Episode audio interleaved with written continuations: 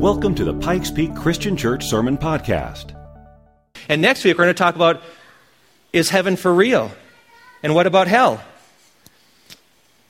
So it's going to fit really well. We have some other topics that, that might help clarify some things in our mind. In a couple weeks, we're going to look at the whole subject of Christianity and its response to homosexuality. Then finally, is the Bible reliable? So I hope that you'll come back and, and wrestle with these. You may not agree with everything that I say, but I want to urge you to dig into the scriptures. God does speak into every one of these issues. And so, as we prepare to go into today's message, let's just begin by um, offering ourselves to the Lord in prayer. Father, we thank you for this day. We thank you for the opportunity to um, open up your word, to hear from you. And Lord, this is a very sensitive topic. We pray your blessing as we look at your word that we can have clarity and that we can have confidence that in the midst of our pain and suffering, you're working out something beautiful. In Jesus' name we pray. Amen. Author Lee Strobel says this issue of good and evil and suffering in the world is the single biggest obstacle for spiritual seekers. And here's the dilemma if we believe that God is all powerful, all good, all loving, then why doesn't He do something about the pain and suffering in the world or the pain and suffering that you're going through?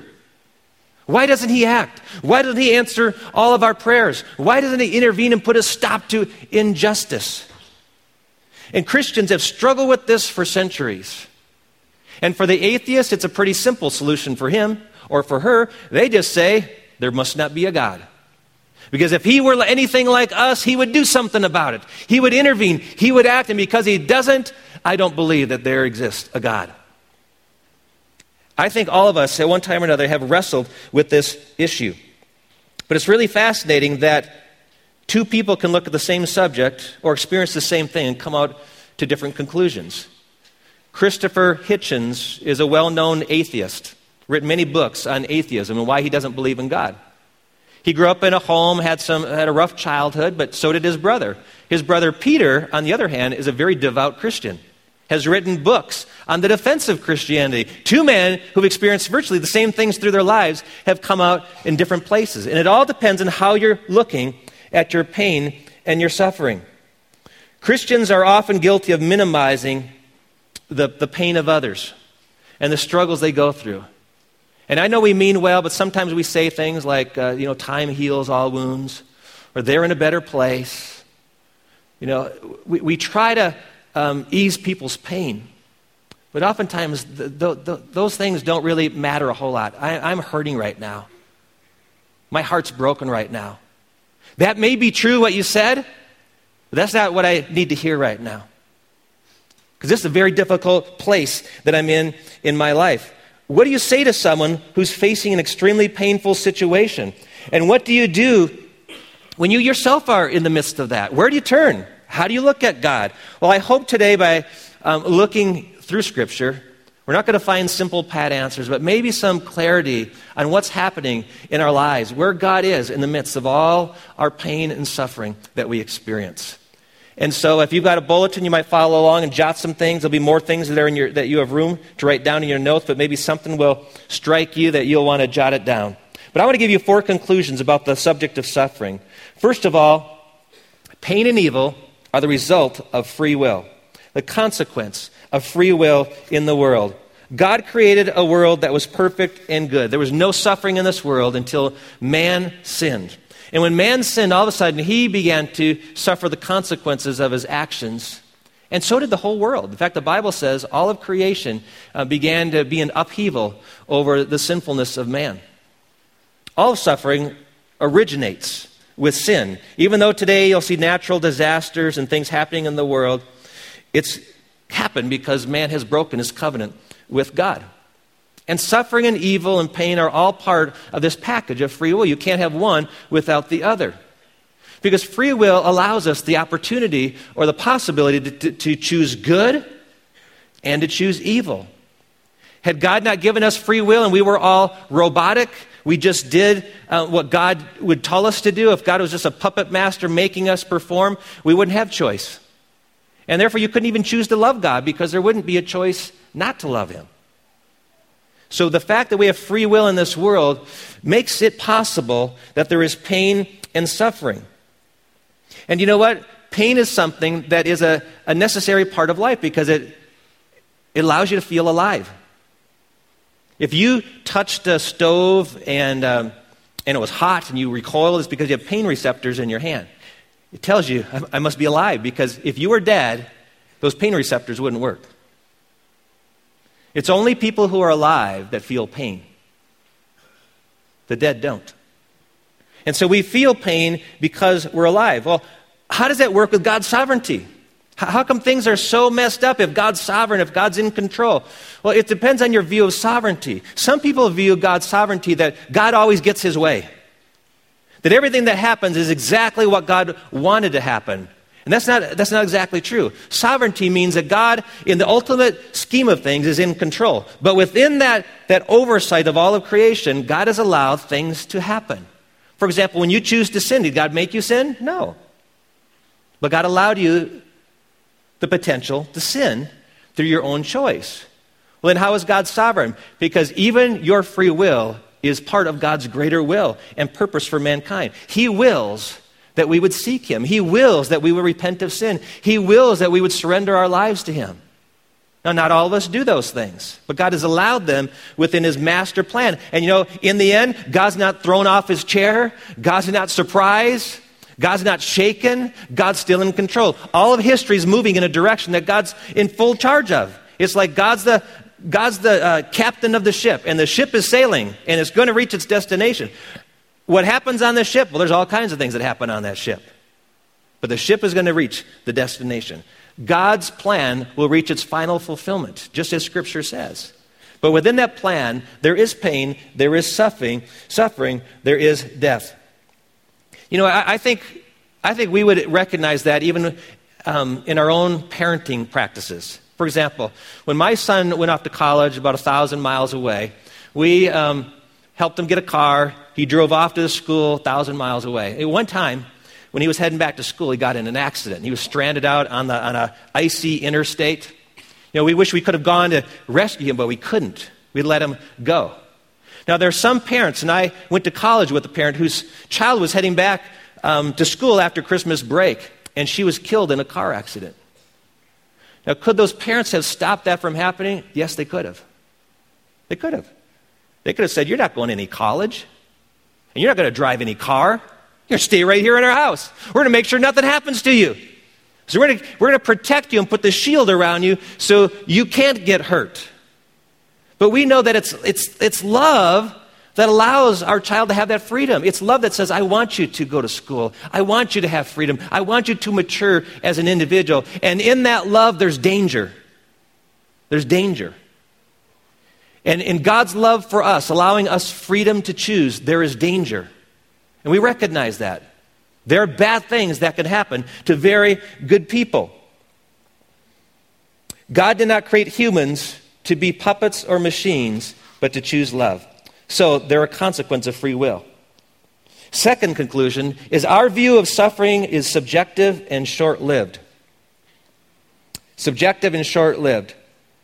You know, it depends on who you're around, of how great your pain is. I remember at a retreat with a bunch of uh, fifth and sixth graders, and there was a group of kids on a Friday night who were uh, in a circle, arms around each other, weeping because they were sharing stories of how one girl was cutting her wrist. Another girl shared the pain of her parents' divorce and how she was treated and mistreated within uh, her step parents. And all these kids are just sharing these terrible stories. And, and one of the kids, his name was Chris, couldn't think of what was bad in his life. So when it came around to him, he felt he had to say something. So there's all these horrible, painful stories. And he says, My mom and dad smoke. That's, that's as bad as he could come up with. You know, our, our pain and suffering are relative.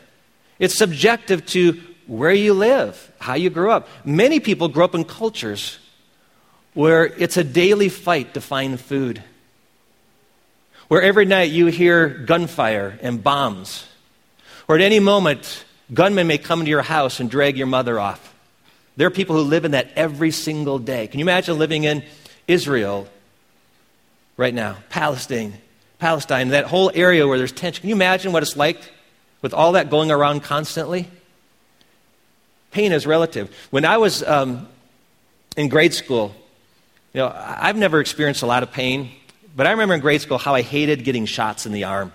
You know, to me, that was like almost death.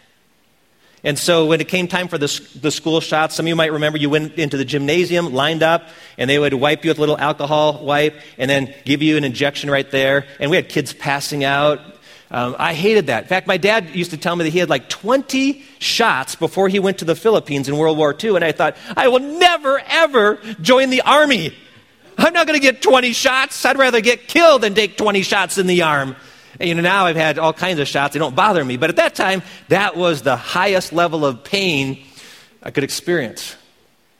But you know, the Bible says that Jesus was acquainted with griefs and sorrows. And as a pastor, I've learned that my pain is so small compared to the pain of others.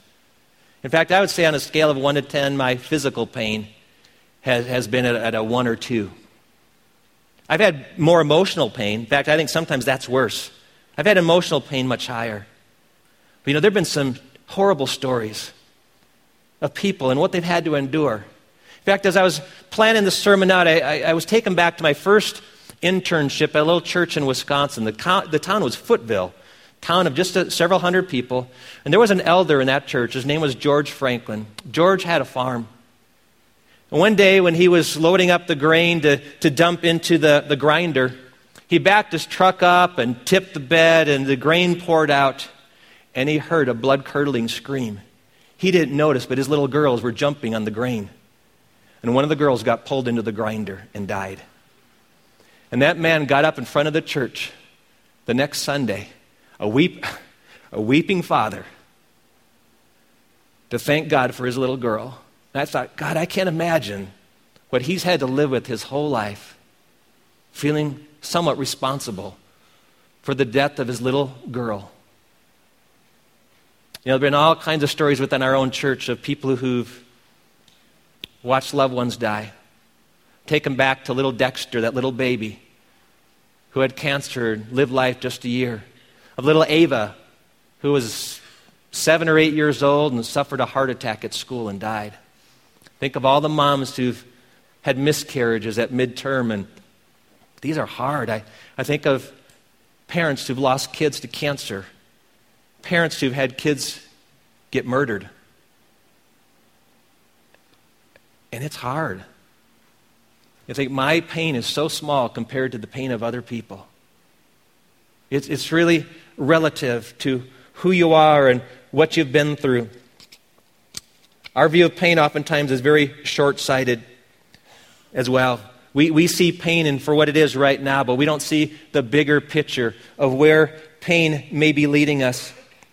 That pain can actually do some good things in our lives. Not that the cause is good, but the result can be good. All we can see sometimes is right now, where we are, the pain, the struggle, the hurt. We can't see beyond it. But it's like uh, many things in life. Uh, working out, for example. When you work out, it's painful, it's hard, and you're sore afterwards. But something is happening within you that's making you stronger. There's a purpose being worked out in the midst of your pain. I know our first response is take it away. Take it away, God. I don't like hurting. And I think sometimes we're like the, the animals that sometimes get trapped. You know, sometimes a, uh, somebody in the scientific field will trap an animal in order to inject it to protect it from a disease. And so, picture the bear who gets caught in a trap and he sees the, the people coming, and in his mind, he's thinking, They're here to kill me, they're here to kill me, I've got to fight, I've got to run. And he doesn't realize that, that he was just shot in order to be taken down so they could minister health to him. At the moment, all that bear feels is, I hurt, and it doesn't feel good. I think that's where we are many times.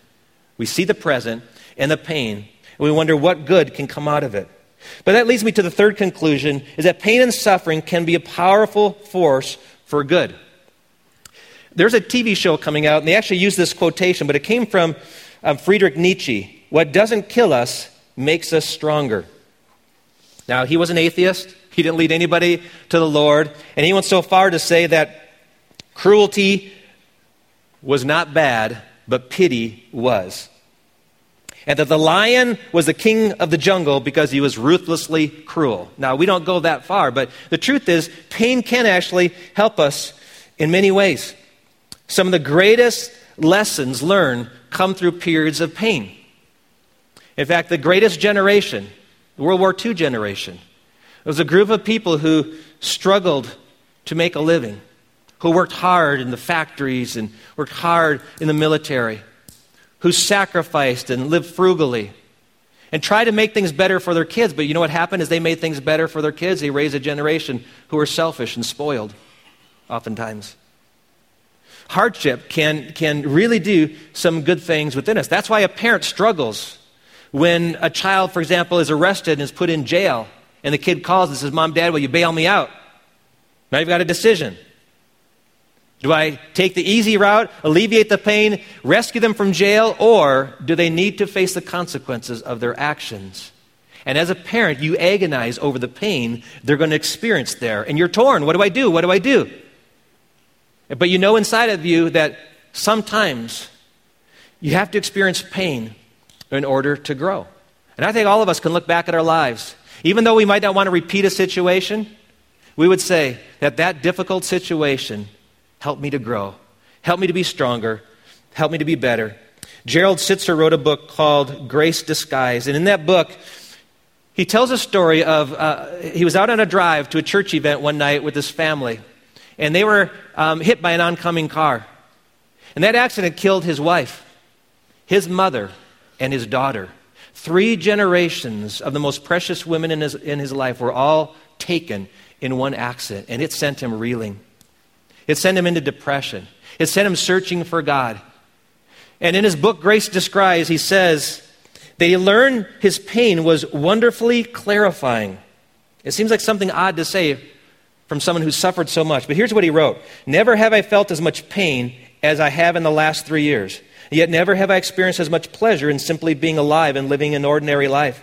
Never have I felt so broken, yet never have I been so whole. Never have I been so aware of my weakness and vulnerability, yet never have I been so content and felt so strong. Never has my soul been more dead, it never has, and never has my soul been more alive. God is growing my soul, making it bigger, and filling it with Himself. Good can come out of suffering. In fact, I want to look at four good things the Bible says come out of suffering. Number one, it refines our faith. It refines our faith. In 2 Peter chapter 1, verses 6 and 7, Peter writes, In all this you greatly rejoice, though now for a little while you may have had to suffer grief and all kinds of trials. These have come so that the proven genuineness of your faith, of greater worth than gold, which perishes even though refined by fire, may result in praise, glory, and honor when Jesus Christ is revealed. Sometimes pain works to refine our faith. Pain becomes one of those times where we either move closer to God or away from God. C.S. Lewis said God's, God allows pain to be his megaphone to rouse a deaf world. I've known people in the midst of a very difficult situation say that actually brought them closer to God. Now, Rick Hatton, some of you may remember Rick. Rick experienced cancer. And God chose um, to make him struggle with cancer and, and eventually healed him of the cancer. But during that time of struggle with the cancer, he said it saved his marriage because it caused him and his wife to focus on what really was important and how they didn't want to lose each other. He actually went to the place where he said, You know, I thank God for that struggle. I thank God for that period of my life. I, I don't thank God for tragedy. I don't thank God for disease. But the Bible does say, In all things, in all things, give thanks. Why? Because God, God works even in the midst of painful situations to do something good, to get our attention. Pain is not the final word. Pain also develops character. In Romans chapter 5, verses 3 and 4, it says, We also glory in our sufferings because we know that suffering produces perseverance, perseverance, perseverance character, and character, hope. Suffering produces character makes us stronger. In 1962, Victor and Mildred Goertzel published a book called Cradles of Eminence. They looked at 413 very accomplished people, and they, they decided they wanted to see if there was a common thread in all of their lives that led to greatness. Do you know what the most common thread was? They found in 392, over 95% of these people, these people who, who seem to excel in life, who accomplish more than the ordinary pe- person, do you know what they found that was common in almost all of them? They all overcame a major struggle in their life. They all came from a difficult place in life to, to rise up. And what, he, what they pointed out was that hardship often is the ladder to accomplishment. That going through difficult things and the character that's developed equips us then for the greater challenges of life. So it develops character within our lives. You guys know that I like the Green Bay Packers. And the quarterback of the Green Bay Packers is a guy named Aaron Rodgers. When Aaron was in um, high school and was applying for different colleges, he got rejected by all the major universities. He was accepted by a little community college in Northern California, Butte College. And it was during his first year as a quarterback at that college when a, a scout from the University of California came to look at one of his receivers, but said, Man, that's a pretty good quarterback. And decided to offer Aaron Rodgers a scholarship to come to the University of California, which he did, and where he excelled and became the starting quarterback, end up being a first round draft choice of the Green Bay Packers. Now, during that period of rejection, when Aaron Rodgers kept getting denied access to all these other schools, when they didn't think he was worth investing in, when they didn't think he'd ever amount to anything as a, as a college quarterback, he said he kept all of those rejection letters. He still reads them today because they motivate him to prove everyone wrong. Sometimes rejection, sometimes pain, sometimes disappointment motivates you, develops character within you to move forward. Pain also increases dependence. It increases dependence. In 2 Corinthians chapter 1, there's a, there's a powerful statement that Paul makes. He's, he's describing his own ministry and what he went through. He says, We do not want you to be uninformed, brothers and sisters, about the t- troubles we experienced in the province of Asia. We were under great pressure, far beyond our ability to endure, so that we despaired even of life itself. You think you're going through tough times? Paul says, I'm, I'm about ready to die. Indeed, we felt we'd receive the sentence of death, but this happened that we might not rely on ourselves, but on God who raises the dead. God allowed it. This happened. Didn't say God made it happen, but this happened. And why did God allow it? So that we might not rely on ourselves, but on God. And here's what happens when pain and suffering come and hardship, we can choose one of two paths. Either we'll turn away from God or we'll go closer to God. Many people turn away from God. They say, if that's what God's going to allow, I don't love a God like that. I can't trust a God like that. But let me ask you, then who do you turn to? What do you, what do you gain by turning away from God? Who, who else is going to help you? And even though you may not understand it, I think we're like Peter, who that day the, the thousands um, who were fed fish and bread walked away, and Jesus said, Aren't you going to go too? And he said, No, to whom shall we go? Where else can we turn but you, God? So even in the midst of not having all the answers, you turn to God. Isn't it interesting that people in, in a very prosperous Western culture can point a finger at God, say, God, I don't believe in you because you don't alleviate suffering in the world. But if you go to third world countries where people are, are suffering, you know what's happening? There's revival. If you go into the, into the heart of where there's the most suffering in the world, you will find some of the strongest believers in the world. You go to South America, you go to Africa, you go to the Middle East, and you'll find the people who are in the midst of great poverty are turning to, to God in, in droves. Why? Because they know that's the only one they can count on. It's the only one that's reliable in their lives. They're depending on Him. And finally, it builds affinity. Our, our suffering builds affinity. In Philippians chapter 1, I think it says 2 there, but it's actually chapter 1, verse 29. Paul says, For it has been granted to you on behalf of Christ not only to believe in him, but also to suffer for him that God allows us not only to believe in Jesus, but to suffer for him. I think he does that so we understand the love of Christ, that we understand what he did for us. That Jesus said, You'll experience hardship in this world, you're going to experience pain in this world. And if they persecuted me, they'll, they'll, persecute you also. And so our, our suffering builds empathy with Jesus' love. In fact, it builds empathy with other believers around the world who are suffering as well. Our, our pain should link us with other people who are in pain. And sometimes I think we need to enter into the pain of other people. We need to put ourselves in a position where we feel what they're feeling. Last night, as I was going over the message, my wife walked in and, and she had a tissue wiping her eyes. And she handed me her little computer, a little tablet, and says, Read this. It was an article online by the, a Catholic journal. Uh, I'm going to show you a picture in a moment. And it's a disturbing picture. And it's not the most graphic one, but it's this disturbing picture. Because right now in Iraq, Christians are being driven out by the tens of thousands. They're not only being driven out of the country, they're being raped, tortured, for believing in Jesus. If they don't recant their faith and convert to Islam, they're being tortured. And it's gone to the point now where they're going to make it really painful. They're going after the women and the children. They posted this picture to warn the Christians. Look at this picture.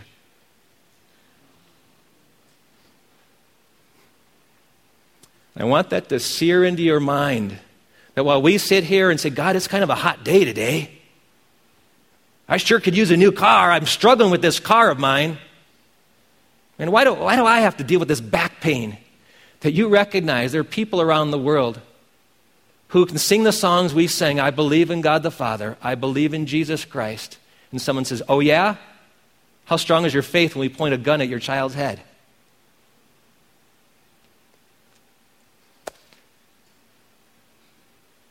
There is a park in Iraq and this is going to probably upset some of you, but you need to know what's happening.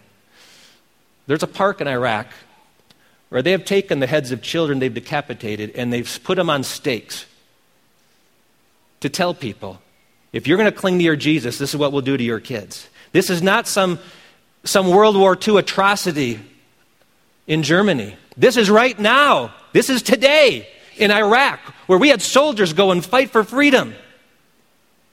And yet, this ISIS group is flexing their power and say, okay, you say you believe. You know what? Last night I was ashamed of myself saying, I have not yet even asked the church to pray for this. And so I'm going to ask you right now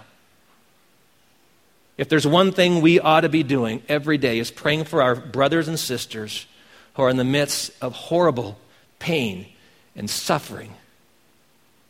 And so, would you pray with me? Father, I am so humbled today, even as we sang the song, I am not ashamed. Father, I inside I thought of those believers who stand at gunpoint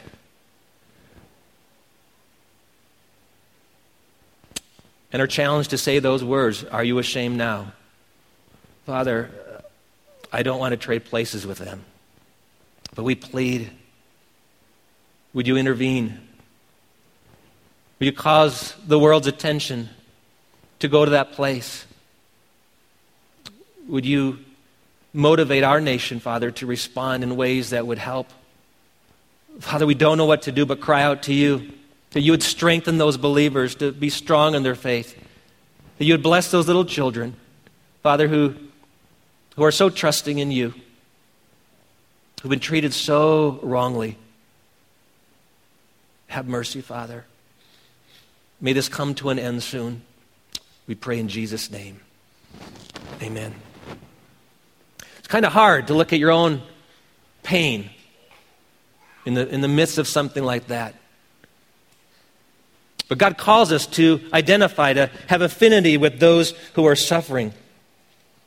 And so the last thing I want to say about pain is choosing our response to suffering is more important than finding a reason for our suffering. When it comes to our own suffering and what we're dealing with, you can search for answers, but you know, I don't know if you'll get one. There's a whole book of a Bible.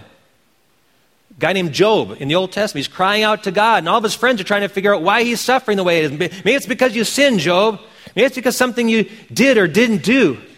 And Job's wife says, yeah, yeah, turn your back on that kind of a God that allows you to go through this. But Job doesn't. But he has the, the fortitude to cry out to God, God, why is this going on? And God says, okay, I've got some questions for you now. But even in the midst of all that, God doesn't give a clear answer why he's suffering the way he is. And I don't know if you'll ever find the reason for your pain and suffering and why what happened in your life happened. Maybe it's not until you get to stand before God face to face. I have a feeling at that point, when you're in heaven standing before the Lord, it won't matter. But God doesn't give us a reason.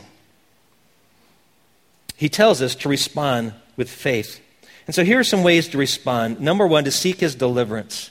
To seek his deliverance. Now, we won't have time to read all these scriptures, but the Apostle Paul says in Philippians 1 that, that he's encouraging these believers to pray for him. And that God ultimately is going to work out for his deliverance. But he says, I'm going to be delivered in one of two ways. Either here on earth, I'm going to get freed from this prison, or God's going to be deli- deliver me into his presence. And which is better? Well, I'd rather go there if I had my choice. But God's going to deliver me one way or the other. I think when you suffer trauma and, and challenge and illness and tragedy, yes, the Bible says to pray. If anyone's sick, have the elders come and pray over them. By all means, seek God's deliverance. All through the Bible, we can see people crying out to God in the midst of oppression for deliverance. God, God oftentimes answers those prayers and delivers just as we've asked, but He doesn't always do that. God doesn't always heal us. God doesn't always deliver us. You read through the book of Hebrews, and while it chronicles the great faith of many of the believers of past, the very end of that chapter, the faith chapter, Hebrews chapter 12, says some people had their property confiscated. Some people were sawed in two. Some people were, were thrown, you know, to the beast. And so God delivers ultimately, but, but He doesn't always heal and, and deliver here upon the earth. Jesus, when he was in the Garden of Gethsemane, said, God, I don't want to go through this. I don't want to suffer on the cross. But then he ended his prayer by saying, But not my will, yours be done. And in the Lord's Prayer, Jesus taught us to pray for deliverance. Deliver us from evil. But remember what's after that? But yours is the kingdom, yours is the glory forever. And I think that's a wonderful way to pray. God, deliver me. But ultimately, may you be glorified. May you be praised in the midst of this. Another choice we can make is to reflect His grace, to reflect His grace in how we respond to the challenges we're going through. In 2 Corinthians chapter 12, verses 9 and 10, Paul has this thorn in the flesh. We're not quite sure what it is, but my hunch is after looking at the whole context of, of the chapter before and after, Paul's dealing with his opponents, people who are who are getting in the way of his ministry, who are messengers of Satan. He prays and prays that God would take it away. But here's what God said to him My grace is sufficient for you, for my power is made perfect in weakness. Therefore, Paul says, I will boast all the more gladly about my weakness, so that Christ's power may rest on me. That's why, for Christ's sake, I delight in weaknesses, in insults, in hardships, and persecutions, and difficulties, for when I'm weak, then I'm strong. He determines that, God, even if I have to deal with this thing, even if I have to live with this thing, I will reflect your glory. Because when I'm weak, it causes me to trust you more. I'm going to reflect your grace in the midst. I have seen people who've dealt with physical disabilities, with the loss of loved ones, with a lot of pain in their lives, but they handle it with such grace. What a testimony to a world when they see how we handle hardship within our lives. We are to anticipate his reward because we believe there is something better. The book of Revelation, and we won't read chapter 21, but it says there's coming a new heaven and a new earth. There'll be no more death, no more sorrow, no more sin. It's all going to be washed away because everything will be made new. We look forward to that time. In fact, oftentimes we tolerate the, the aches and pains of this body as it grows older, and, says, and we say, you know what, there's coming a day when I won't have to put up with that anymore. And there are many people whose whole lives have been lives of hardship and frustration and difficulty. And yet, heaven becomes that place where we recognize this is spring training. This is the preseason. This is a short period of time in light of the big game of eternity. So we, we tolerate the pain and the struggle on earth for the sake of the game of eternity. And finally, and maybe most importantly, we can embrace his presence. One of the greatest cries during a period of pain and sorrow is to say, God, where are you? God, where are you? Do you even hear me? Do you care? Are you there? But here's what Scripture says Psalm 34. Let's look at Psalm 34. The Lord is close to the brokenhearted and saves those who are crushed in spirit. God is close to the brokenhearted, He's near to them. When Jesus was on the cross, he cried out, My God, my God, why have you forsaken me? And what he was looking for was not an answer, not an easy solution. What he's looking for is God. And I think for most of us, when we're suffering, when we're, when we're in the hospital facing a, a major surgery, you're not looking for the doctor to come in to explain everything and say, here's what's going to happen and here's why it's happening. What you want more than anything else is that husband or wife or that best friend to come by and assure you it's going to be okay. It's going to be okay. That's why I think we love Psalm 23, where it says, The Lord is my shepherd. In the midst of that psalm, Psalm 23, here's what it says Even though I walk through the darkest valley, I will fear no evil. Why? Why don't I have anything to fear? Because you gave me an answer? You explained it all to me? No, for you are with me. Your rod and your staff, they comfort me. No, God, God doesn't always give an answer, but He always gives a Savior. Doesn't always give us the answer we're looking for, but He gives us a Savior. See, God so loved the world that He didn't make a statement. The Bible says that God so loved the world that he gave his one and only Son. That what we need most of all is to know he is with me. That's why all through Scripture, over and over again, God reminds his people, I am with you. Never will I leave you or forsake you. See, I think there's something greater than all the physical, emotional pain we suffer. It's relational pain. It's being alone, being abandoned. Yet the scripture says that God says, I am with you. Where is God when I hurt? Why isn't He relieving it? God's right here. He is with me. He will never leave me or forsake me, as the scripture says. And I think God understands the pain we're going through. He understands it so much that God entered into human suffering and the abuse of sin when He sent Jesus Christ to die a gruesome death on a cross. Jesus suffered on a cross so that God can say to you and me, I understand the consequences of sin. I understand the pain you're going through. And the Bible says in Hebrews, he's a priest who is not unsympathetic to what we're going through because he understands it. He's been there, he suffered too.